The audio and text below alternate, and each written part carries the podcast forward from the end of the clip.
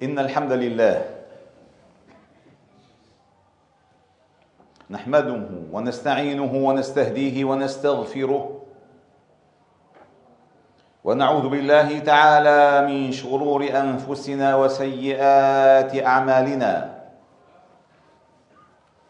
من يهده الله فهو المهتد ومن يضلل فلن تجد له وليا مرشدا. ومن لم يجعل الله له نورا فما له من نور. وأشهد أن لا إله إلا الله وحده لا شريك له. لا مبدل لكلماته.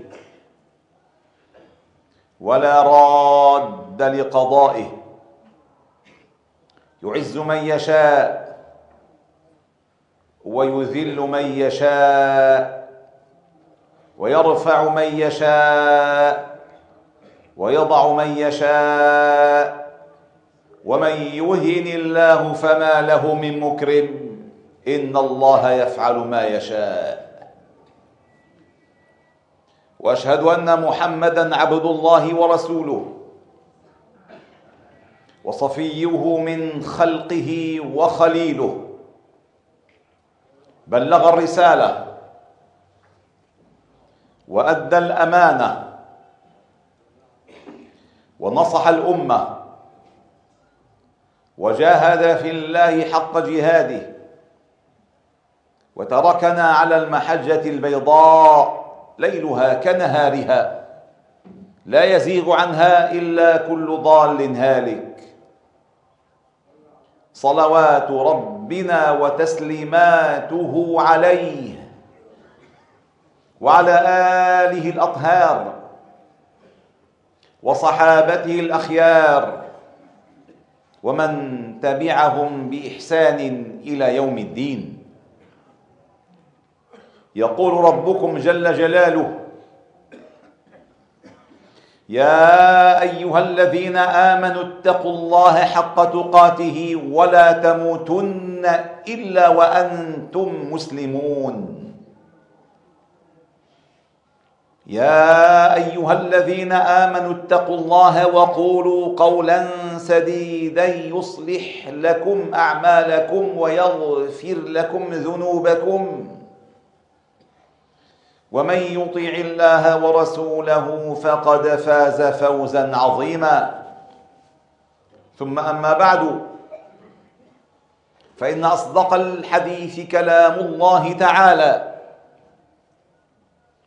وأحسن الهدي هدي محمد صلى الله عليه وسلم وشر الأمور محدثاتها. وكل محدثة بدعة وكل بدعة ضلالة وكل ضلالة في النار. أيها الأحبة المؤمنون عباد الله ما هي إلا أيام قليلة تناهز العشر ويدخل علينا شهر الخير شهر رمضان شهر القرآن شهر الصبر شهر المواساة. الشهر الذي اختصه الله تعالى بمزايا كثيرة. وستمتلئ المساجد بعون الله تعالى من الدعاة وطلبة العلم والمشايخ حتى يشرحوا للناس عند دخول رمضان مزايا هذا الشهر الكريم. ولكن الذي يعنينا نحن اليوم ونحن نريد أن نستقبل هذا الشهر. ترانا بماذا نستعد له؟ عندما يأتيك ضيف مهم تعلم قيمته وتعلم قدره ومكانته فإن الاستعداد لاستقباله يتناسب مع قيمته وقدره ومكانته. وكلما كانت استعدادك استعداداتك لاستقباله غير مناسبة يعني أنك لا تعرف قدره. هذا الشهر أيها الأحباب الكرام وإن لم يكن فيه حديث أنه تخطفه الملائكة ولكنه فعلا أيام الخير لا تكاد إلا أن تنقضي بسرعة الطير والضوء. لذلك النبي صلى الله عليه وسلم عندما ارتقى المنبر يوما فقال آمين في ثلاث درجاته. آمين آمين. فكان منها أن قال له جبريل بعدا لمن أدرك رمضان ولم يغفر له قل يا محمد آمين. فقال آمين. فهل نحن عندما يدركنا رمضان بعد عشرة أيام هل ستكون فرصتنا الذهبية؟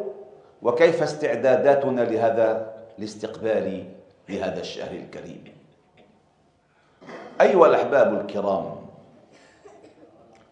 استقبال الأيام المباركات لا يكون بكثرة المأكولات والمطعومات. ولا المهرجانات ولا الحفلات ولا الموائد ولا السهرات تكون وإنما باستعداد القلب أن يدخل إلى هذا الشهر وهو سليم. بهذا العقل وهو يدخل إلى هذا الشهر وهو متوقد. بهذه العين وهو تدخل إلى هذا الشهر وهي بصيرة. بهذه الأذن وهي واعية. ألا يترك ساعة من ساعاته إلا ويملأها بالخير ويزرع فيها حتى يحصد مغفرة ورحمة وتوبة من الله تعالى. وأهم شيء يستقبل فيه هذا الشهر نقاوة القلب وصفاء الصدر أهم شيء. لذلك سبقته ليلة النصف من شعبان التي يطلع الله تعالى فيها على عباده فيغفر لعباده إلا لمشرك ومشاحن وفي رواية أو قاتل.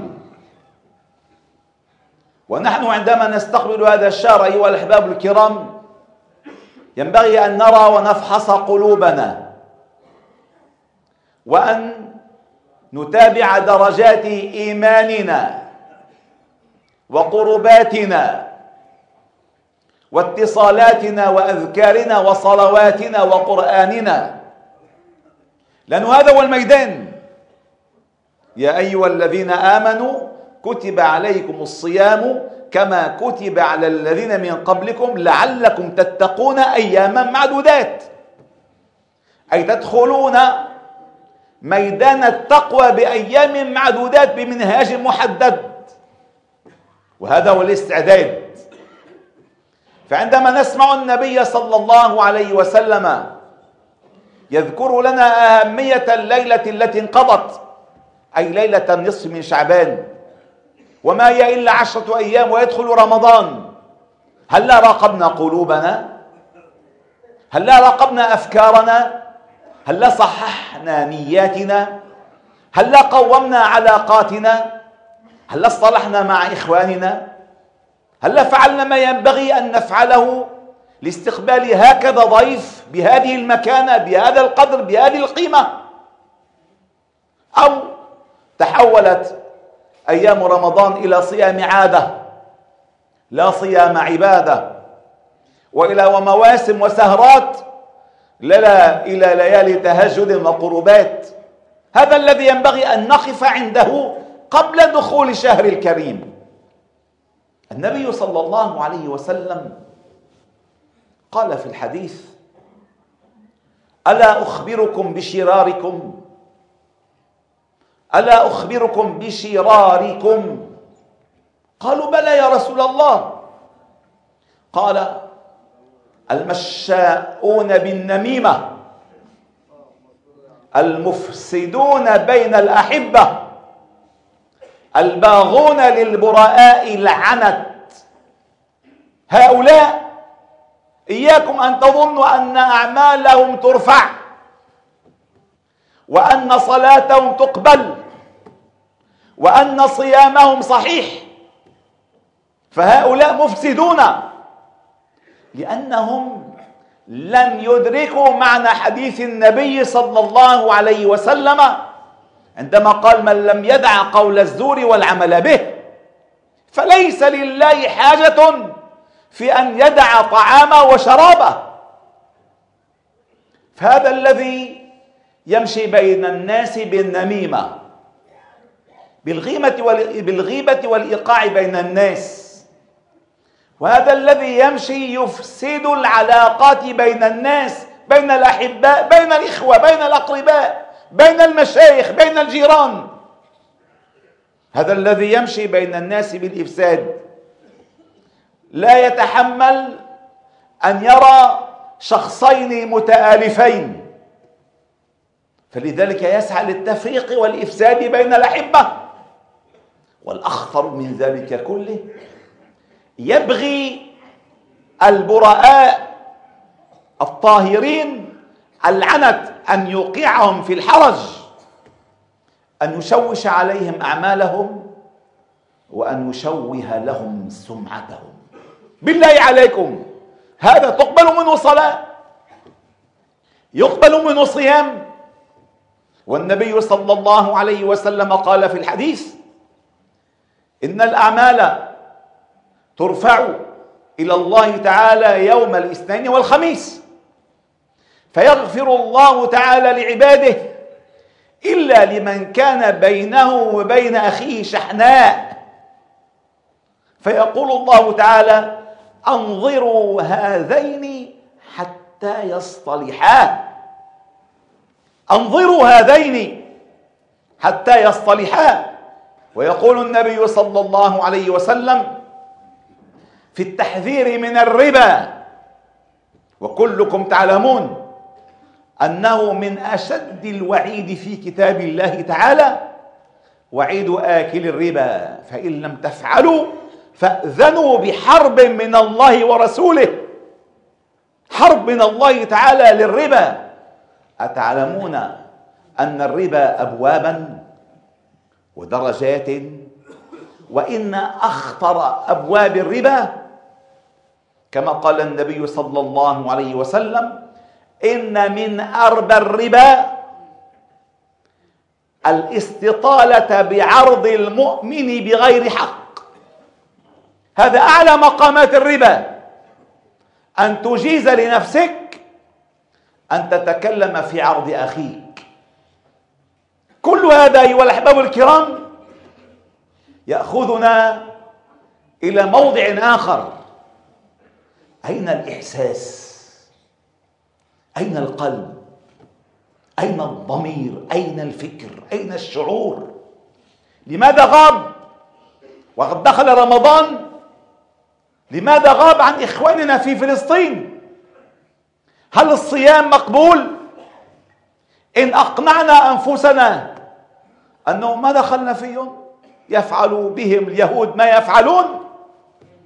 أتظنون أن الصوم بهذه النفسية بهذه النية بهذا القلب يرفع إلى الله تعالى؟ والذي هو أخطر من ذلك أن يرى المسلمون والعرب خاصة جيرانهم بالأراضي إخوانهم باللغة مواليهم بالدين يقرؤون قرآنا واحدا يصومون شهرا واحدا يتجهون إلى قبلة واحدة أنهم يقتلون ليل نهار. وسمعتم بالأمس ماذا حصل؟ دوار النابلسي في غزة. ما الذي حصل فيه؟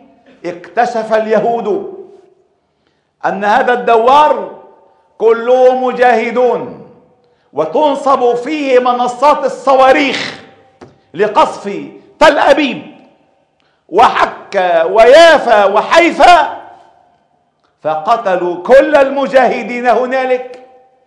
ولكنه للأسف عندما انقشع الغبار وهدأت الأمور اكتشفنا أن المستهدفين هم من كانوا يأخذون الحصص المرمية لهم من بعض البلاد العربية من طحين لا تعجنه إلا الذلة ولا يأكله إلا الأنذال من قال أهلنا أهلنا في غزة؟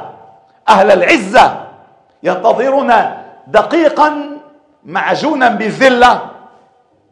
من قال إن إخواننا في في غزة أهل العزة ينتظرون خبزا وشعيرا.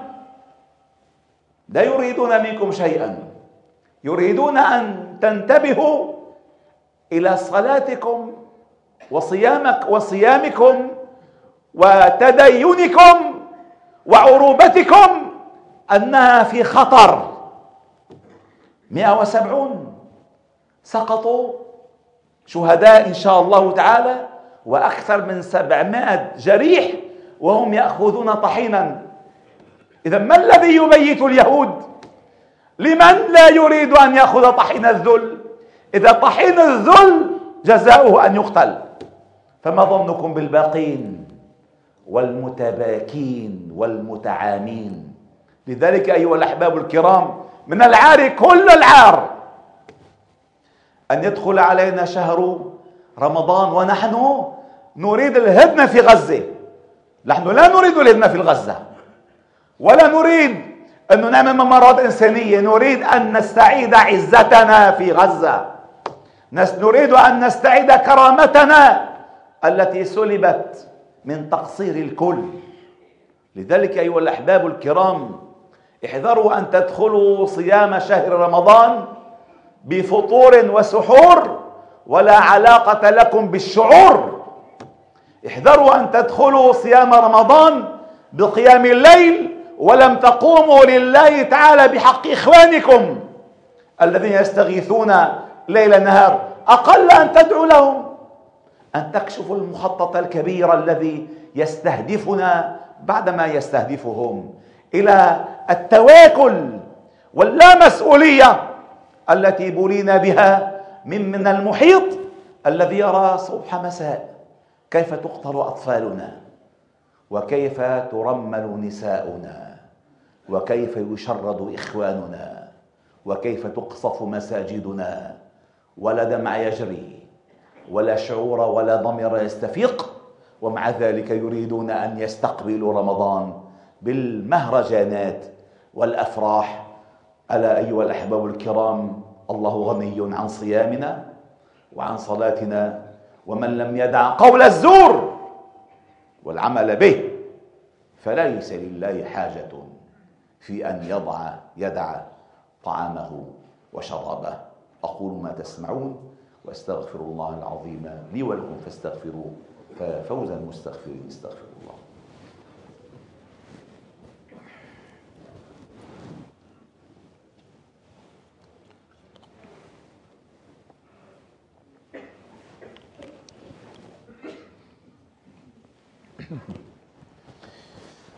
الحمد لله وكفى. وسلام على عباده الذين اصطفى. وأشهد أن لا إله إلا الله وحده. نصر عبده. وأعز جنده. وهزم الأحزاب وحده. لا شيء قبله ولا شيء بعده. ولا نعبد إلا إياه. مخلصين له الدين ولو كره الكافرون. وأشهد أن محمدا عبد الله ورسوله وصفيه من خلقه وخليله. بلغ الرسالة وأدى الأمانة وجاهد في الله حق جهاده وعبد الله حتى أتاه اليقين. عباد الله إن الله وملائكته يصلون على النبي. يا أيها الذين آمنوا صلوا عليه وسلموا تسليما. اللهم صل على محمد وعلى آل محمد كما صليت على إبراهيم وعلى آل إبراهيم وبارك على محمد وعلى آل محمد كما باركت على إبراهيم وعلى آل إبراهيم في العالمين. إنك حميد مجيد. وارض اللهم عن الخلفاء الراشدين والصحابة والتابعين ومن تبعهم بإحسان إلى يوم الدين وعنا معهم برحمتك يا أرحم الراحمين. اللهم ارحمنا فإنك بنا راحم. ولا تعذبنا فإنك علينا قادر ولا تسلط علينا بذنوبنا من لا يخافك ولا يرحمنا. يا حي يا قيوم برحمتك نستغيث أصلح لنا شأننا كله. ولا تكلنا إلى أنفسنا طرفة عين ولا أقل ولا أكثر. إلهنا مولانا أنت رب العالمين. اللهم اهدنا واهد بنا واجعلنا سببا لمن اهتدى. اجعل اللهم هداة مهتدين غير ضالين ولا مضلين سلما لأوليائك وحربا على أعدائك. نحب بحبك من أحبك ونعادي بعداوتك من خالف أمرك. اللهم اهدي شبابنا اللهم اهدني رجالنا اللهم اهدي نساءنا اللهم اهدي شاباتنا اللهم اهدي أبناءنا وبناتنا اللهم اهدي إخواننا وأخواتنا اللهم اهدي أمهاتنا وآباءنا ربنا ارحمهما كما ربيانا صغارا. اللهم اهد علماءنا لقول الحق واهد ولاة أمورنا للحكم بالحق واهدنا بهداك ولا تكلنا إلى سواك. اللهم أحسن عاقبتنا في الأمور كلها وأجرنا من خزي الدنيا وعذاب الآخرة. اللهم إنا نعوذ بك من زوال نعمتك وتحول عافيتك وفجاءة نقمتك. وجميع سخطك. اللهم إنا نعوذ بك من جهد البلاء ودرك الشقاء وسوء القضاء وشماتة الأعداء. اللهم فارج الهم مزيل الغم مجيب دعوة المضطرين رحمن الدنيا والآخرة ورحيمهما. ارحمنا وأهلنا في فلسطين رحمة من عندك تغنينا وتغنيهم بها عن رحمة من سواك. اللهم كن لهم سندا. اللهم كن لهم عونا. اللهم كن لهم نصيرا. اللهم حنانيك حنانيك بالمستضعفين هنالك. اللهم حنانيك حنانيك بالمجاهدين. اللهم انصر المجاهدين حيثما كانوا. اللهم اجعل ما في أيديهم على أعدائهم كالحجارة من سجيل. واجعلهم عليهم كالطير الأبابيل. اللهم عليك بأعدائنا أعداء الدين من اليهود والمنافقين. اللهم لا ترفع لهم راية ولا تحقق لهم غاية. واجعل هذه المعركة لهم بداية نهاية. اللهم إنا نسألك نصرك المؤزر. اللهم لطفك لطفك بالمسلمين. اللهم لطفك لطفك بالمسلمين. اللهم رحمتك رحمتك بالمستضعفين. اللهم إنا نسألك الجنة. وما يقرب إليها من قول أو عمل ونعوذ بك من النار. وما يقرب إليها من قول أو عمل. اللهم بلغنا رمضان. اللهم بلغنا رمضان. اللهم بلغنا رمضان. وأعنا فيه على الصيام والقيام وغض البصر وحفظ اللسان. اللهم استر عوراتنا اللهم آمن روعاتنا اللهم احفظنا من بين أيدينا ومن خلفنا وعن أيماننا وعن شمائلنا ومن فوقنا. ونعوذ بعظمتك أن نغتال من تحتنا. واجعل هذا البلد سخان رخان حفظا وأمنا بحفظك وأمنك فإنك أنت الله خير حافظا. وأنت أرحم الراحمين. اغفر اللهم لنا ولوالدينا ولمن علمنا وللمسلمين في مشارق الأرض ومغاربها. سبحان ربك رب العزة عما يصفون وسلام على المرسلين. والحمد لله رب العالمين. أقم